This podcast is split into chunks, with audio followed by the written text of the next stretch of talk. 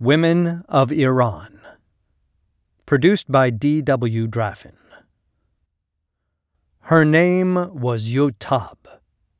She lived over 2,500 years ago, during the reign of the Persian King of Kings Darius III, sister of the famous Achaemenid prince Ariobarzanes. She was a military commander and warrior in her own right. When Alexander the Great invaded from the west, it was Ariobarzanes who was left to defend Persepolis while Darius withdrew east to rebuild his forces. In the winter of 330 BCE, at the Battle of the Persian Gate, Yutab fought at her brother's side, holding off the Hellenic League for a full month so their nation would have time to organize their defenses. It is thought she fell there as a heroine, although recent interpretations of historical data suggest a different end, which we will discuss later. What Yutab Ariobarzan did was not unheard of. She came from a long line of women warriors who were treated as equals on the battlefield. During the Achaemenid dynasty, as well as both before and after, ancient Iranian women fought in wars and sailed ships and held positions of admiral in the navy, such as Artemisia I did. Others were powerful businesswomen and traders. In the cultures of ancient Iran, many upheld women as independent, strong, wise, and powerful. Yet others did not. It is impossible to speak in absolutes about this region of Central South Asia, between the Middle East proper to its west and the Afghan highlands to the east. The various historical versions of Iran, or the land of the Aryans, have created one of the great melting pots of the globe, filled with a bewildering variety of traditions, and its timeline contains some of the most iconic moments in world history. To speak of Iran is to first speak of defining terms, as if you're entering into a contract. What exactly do you mean by Iran? Who are the Iranians? They are not all Persians. Some are Azeri, others are Kurds or Lurs. Farsi is only one of the languages commonly spoken. The villages of Baluchistan in the southeast are vastly different from the border of Azerbaijan to the northwest. How did all these disparate kingdoms and cultures and civilizations fuse to form the nation we know today? And how, at this moment when the whole world is considering what the daily lives of Iranian women are like, does the history of the region inform their national cause? To get an informed answer, we turn to an article from the World History Encyclopedia about notable women in the ancient historical record, including Yotab. Women in Ancient Persia. Written by Joshua J. Mark. Narrated by D. W. Draffin. Women in ancient Persia were not only highly respected, but, in many cases, considered the equals of males. Women could own land conduct business, received equal pay, could travel freely on their own, and in the case of royal women, hold their own council meetings on policy.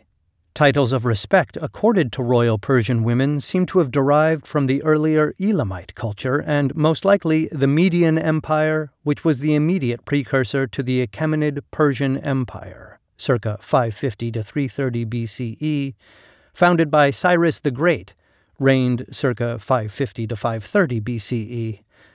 Cyrus established the Persian paradigm of freedom of religion and expression in his empire, but was also responsible for maintaining the dignity and autonomy of women of every class.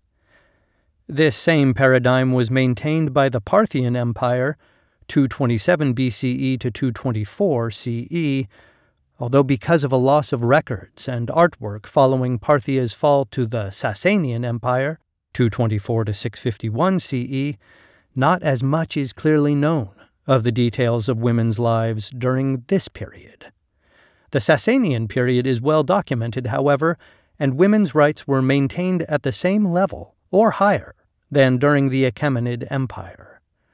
Persian women would continue to enjoy this high status in ancient Persian culture until the fall of the Sasanian Empire to the invading Arab Muslims in 651 CE. Afterwards, the long standing recognition of women as autonomous individuals capable of deciding their own fate was replaced by the concept of women as second class citizens, inherently sinful and requiring male guidance and control. Women in the Achaemenid Empire. The Achaemenid Empire followed a patriarchal paradigm, but within that framework, women had more rights and responsibilities than in any other ancient civilization except that of Egypt.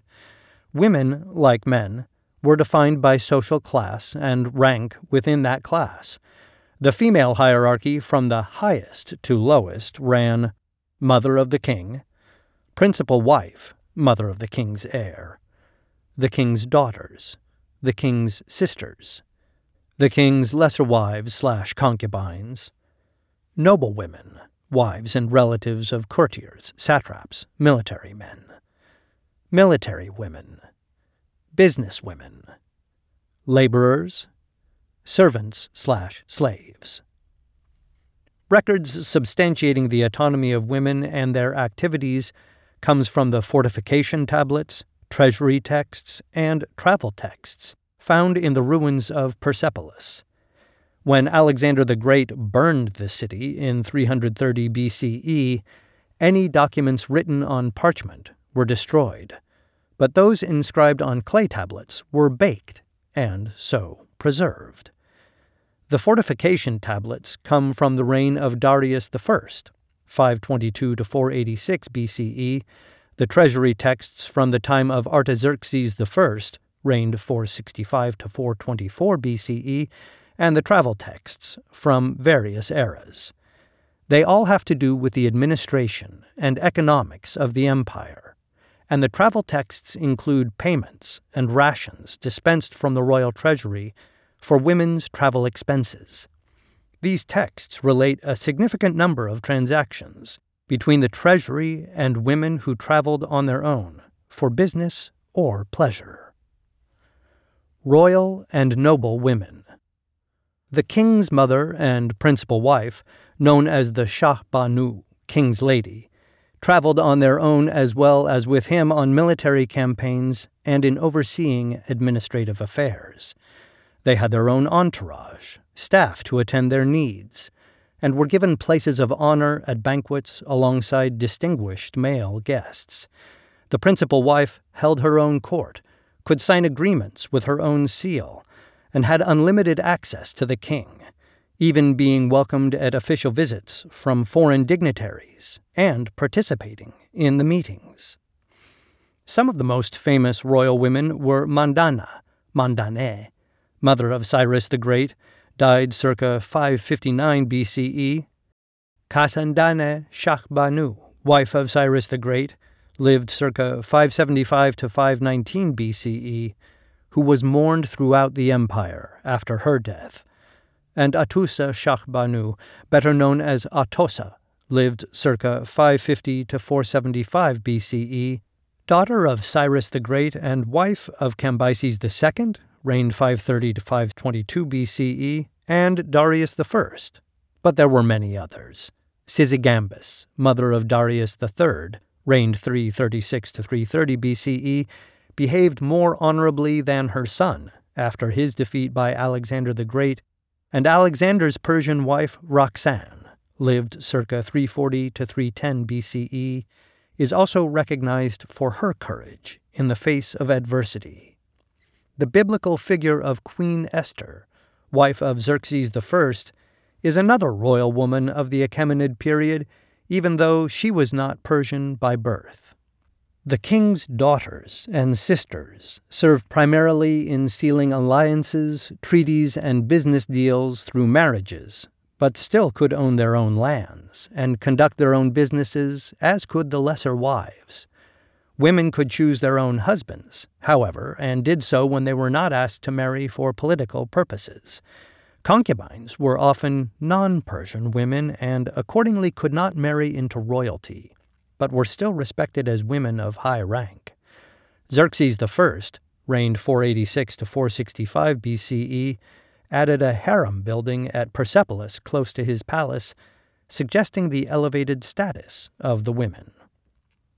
Even illegitimate daughters could wield significant power, as in the case of Parysatis, illegitimate daughter of Artaxerxes I, reigned 465 to 424 BCE, who would become the Shah Banu of Darius II, reigned 424 to 404 BCE, and the power behind the throne through her network of spies and the strength of her character. She is probably best known for supporting her son Cyrus the Younger, died 401 BCE, in his bid to unseat his brother Artaxerxes II, reigned 404 to 358 BCE, an event narrated by the historians Ctesias, Herodotus, and by Xenophon in his Anabasis. Military women. Women in the Achaemenid period could also serve in the military, as attested by the written record and physical evidence. Scholar Kaveh Farrokh notes that Tombs attesting to the existence of Iranian speaking women warriors have been found in Iran and also been excavated in Eastern Europe.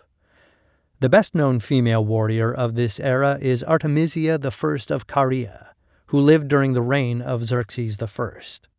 She was an admiral in the Persian fleet at the Battle of Salamis in 480 BCE, noted for her courage and skill and was so admired by Xerxes I that, after the battle, she was given the honor of escorting his sons to safety.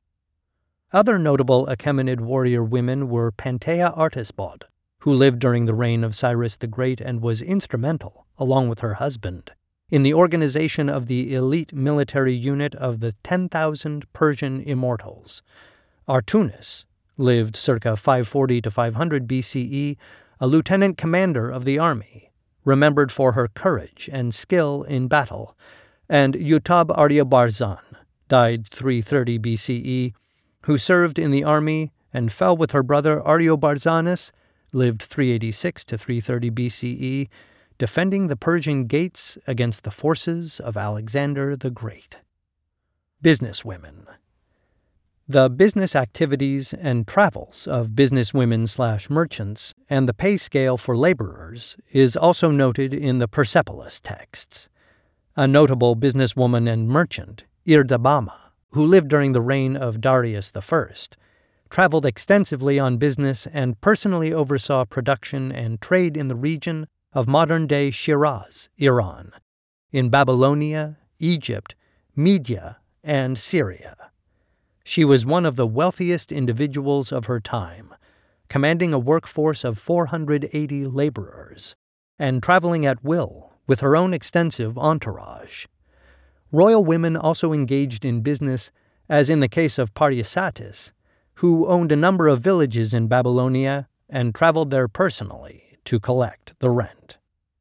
Laborers, servants, and slaves.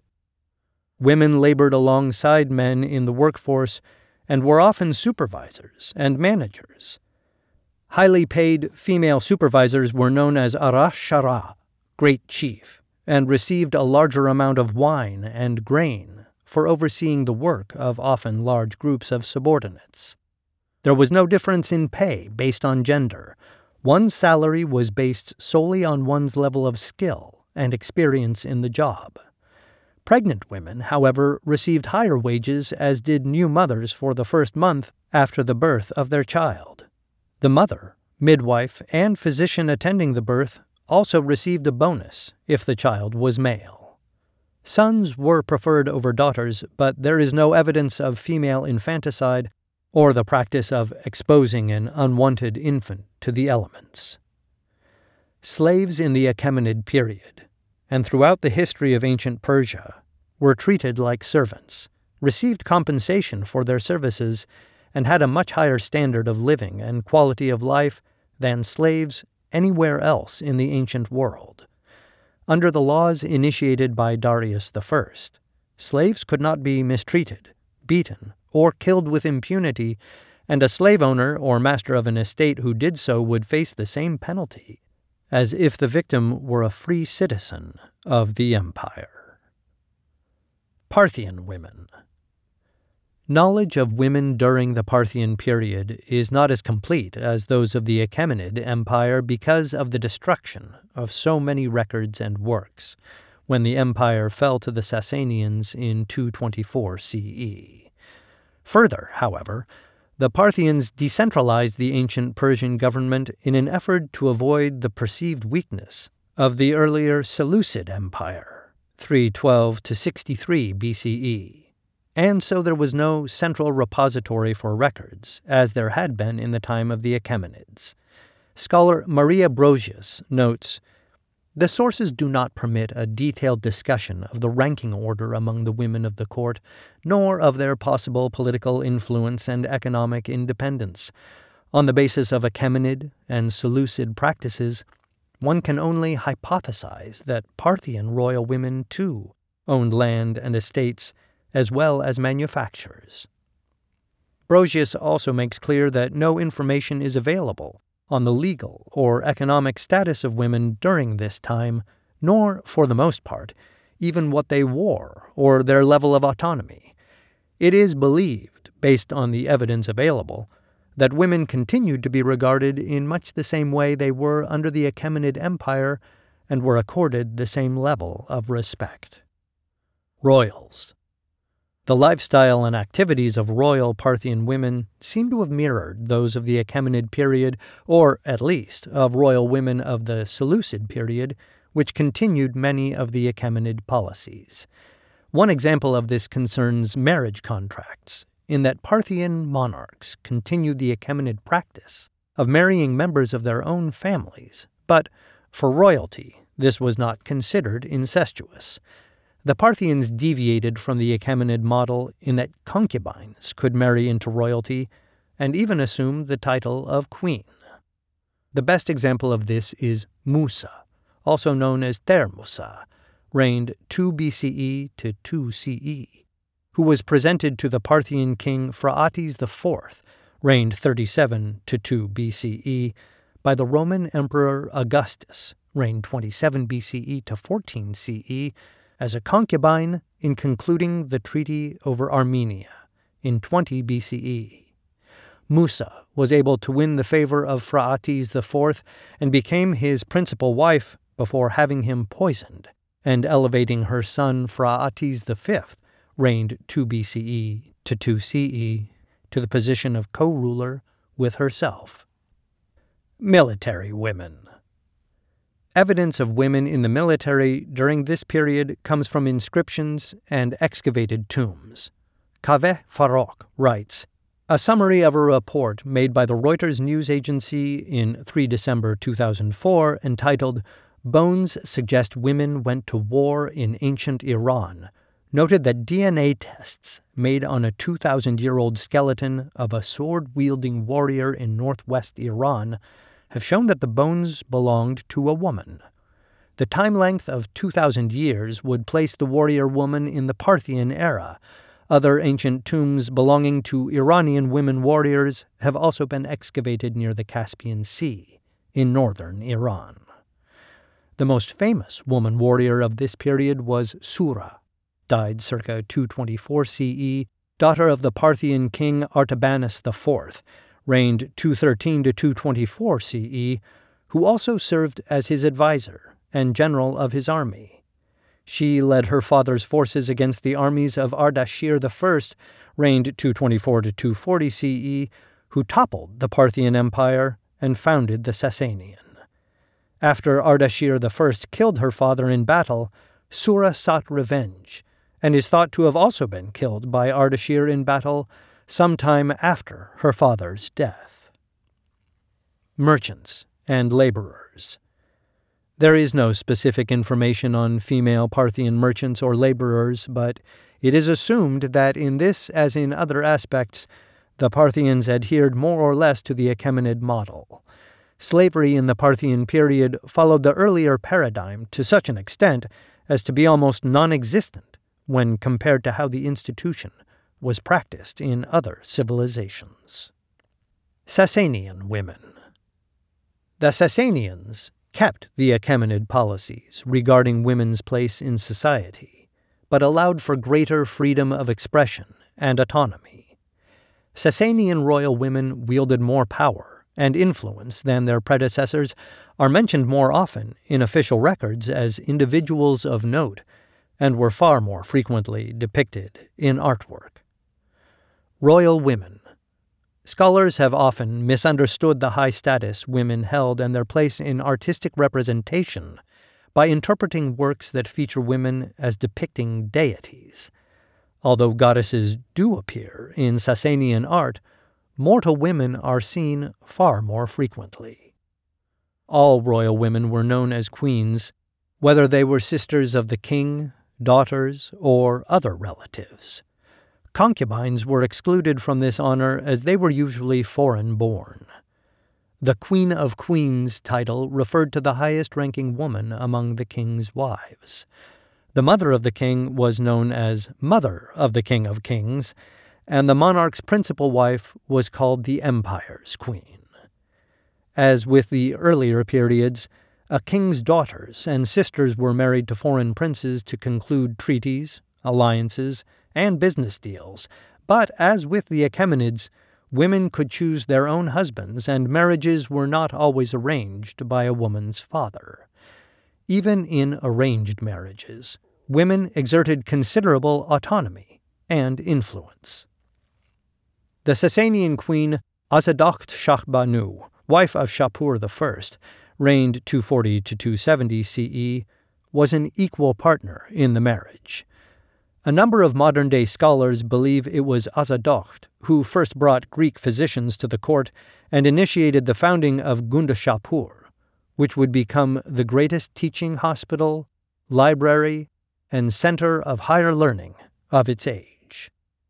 Other royal women of note include Aspas, chief of the secret police under Ardashir II, reigned 379 to 383 CE, Princess Parin, daughter of a high court official under Kavad I, reigned 488 to 496 CE, who was instrumental in negotiations between Kavad I's court and the Byzantine Empire, Zand Shahbanu, wife of Khosrau I, reigned 531 to 579 CE, who advised him, and Purandokht, also known as Boran, daughter of Khosrau II, reigned 590 to 628 CE, who became Empress of the Sasanian Empire, reigning from 629 to 631 CE.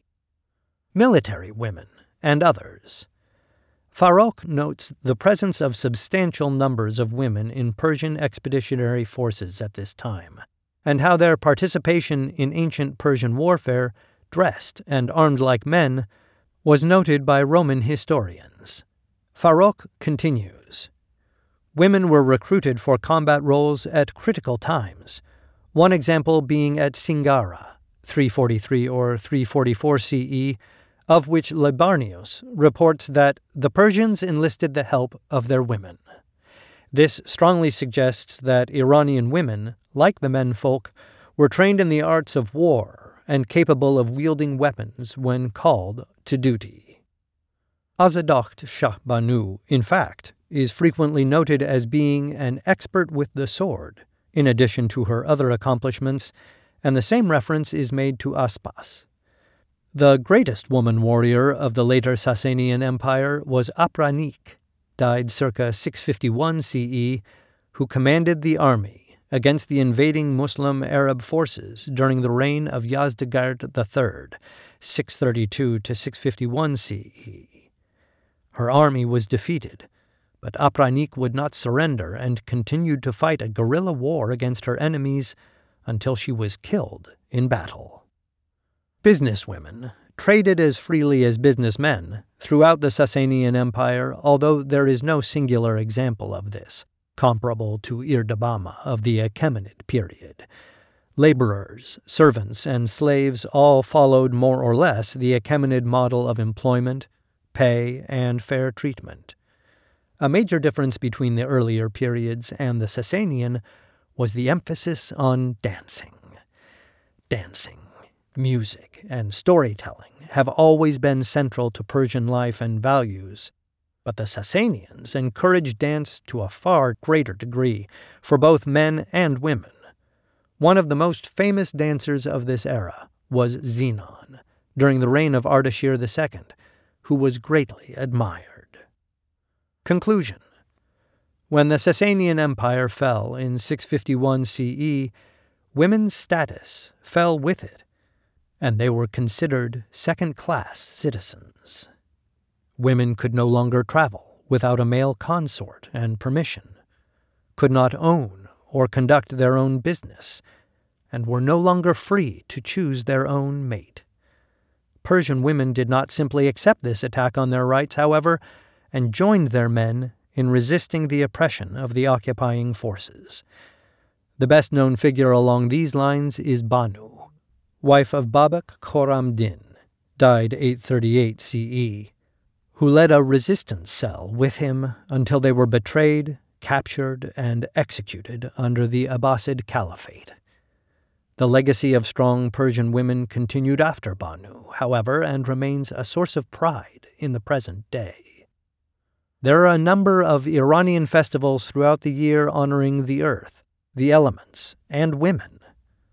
And on the festival of Esfand where gratitude toward women is especially emphasized, the stories of the great women of the past continue to be told, not only in their honor, but also to encourage the same level of respect for women in the present as the great Persian empires accorded them in the past.